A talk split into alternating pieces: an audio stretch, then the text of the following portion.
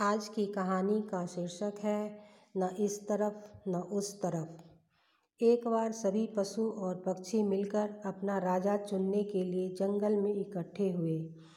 काफ़ी देर वे आपस में विचार करते रहे। चीते ने कहा, शेर को सभी पशु पक्षियों का राजा चुनना चाहिए, क्योंकि उसकी बराबरी का बलवान न कोई पशुओं में है, न पक्षियों में। सभी पशु भांति भांति की आवाज़ें निकालकर चीते की बात का समर्थन करने लगे। पक्षियों को यह बात पसंद नहीं आई। उनकी इच्छा थी कि राजा ऐसा चुना जाए जो उनकी तरह हवा में उड़ सके। एक पक्षी उठकर बोलने लगा, हमें बाज को अपना राजा चुनना चाहिए। वह सभी पक्षियों में अधिक बलवान है और सबसे ऊँची उड़ान भी भर सकता है।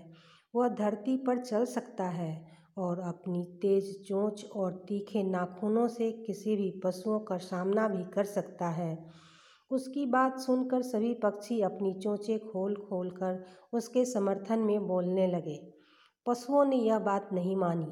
उन्होंने फिर इस बात पर ज़ोर दिया कि शेर को ही राजा चुनना चाहिए। बात बढ़ती चली गई और दोनों पक्ष एक दूसरे से लड़ने पर उतारू हो गए।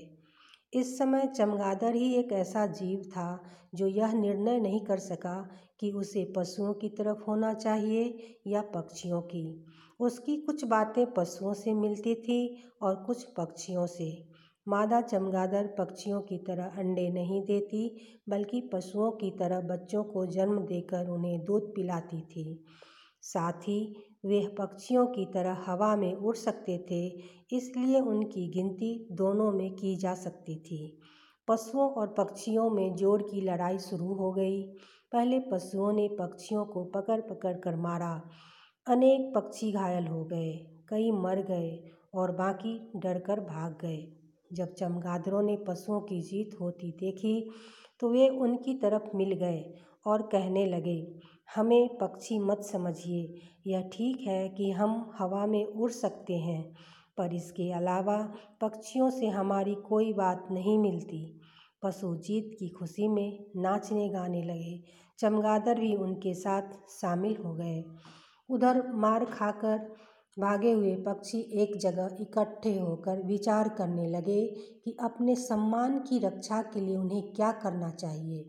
एक पक्षी ने उनसे कहा, यदि हम पशुओं से धरती पर लड़ेंगे तो हम कभी भी उनसे नहीं जीत सकेंगे।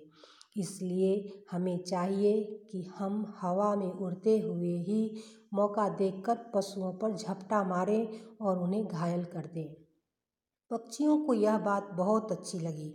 उन्होंने यही किया और दोबारा लड़ाई जीत गए। पक्षियों की जीत देखकर चमगादड़ उनके पास आए और उनकी खुशी में शामिल होते हुए बोले, भाई, हम भी तो तुम्हारी बिरादरी के हैं। यह बात अलग है कि चमगादड़ी पशुओं की तरह बच्चों को जन्म देती है और उन्हें दूध पिलाती है। परंतु हमारी और सब बातें तुम लोगों से मिलती हैं। तुम्हारी तरह हम भी हवा में उड़ते हैं खुशी में मस्त पक्षी कुछ नहीं बोले और चमगादड़ उनके साथ मिल गए।